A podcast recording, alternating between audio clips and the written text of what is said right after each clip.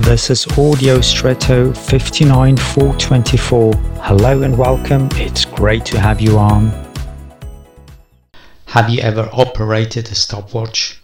You have to press a button to start the timing process and then another button to stop it. So the measurement has a clear beginning and end. It makes sense, why else would you measure?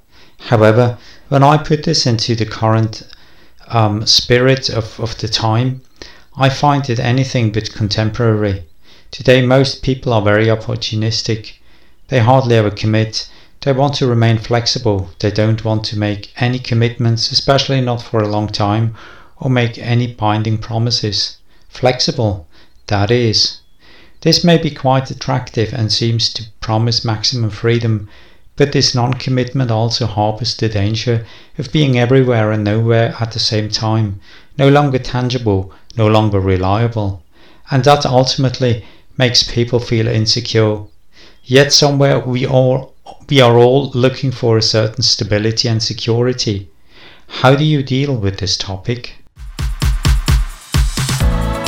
And now I wish you an extraordinary day.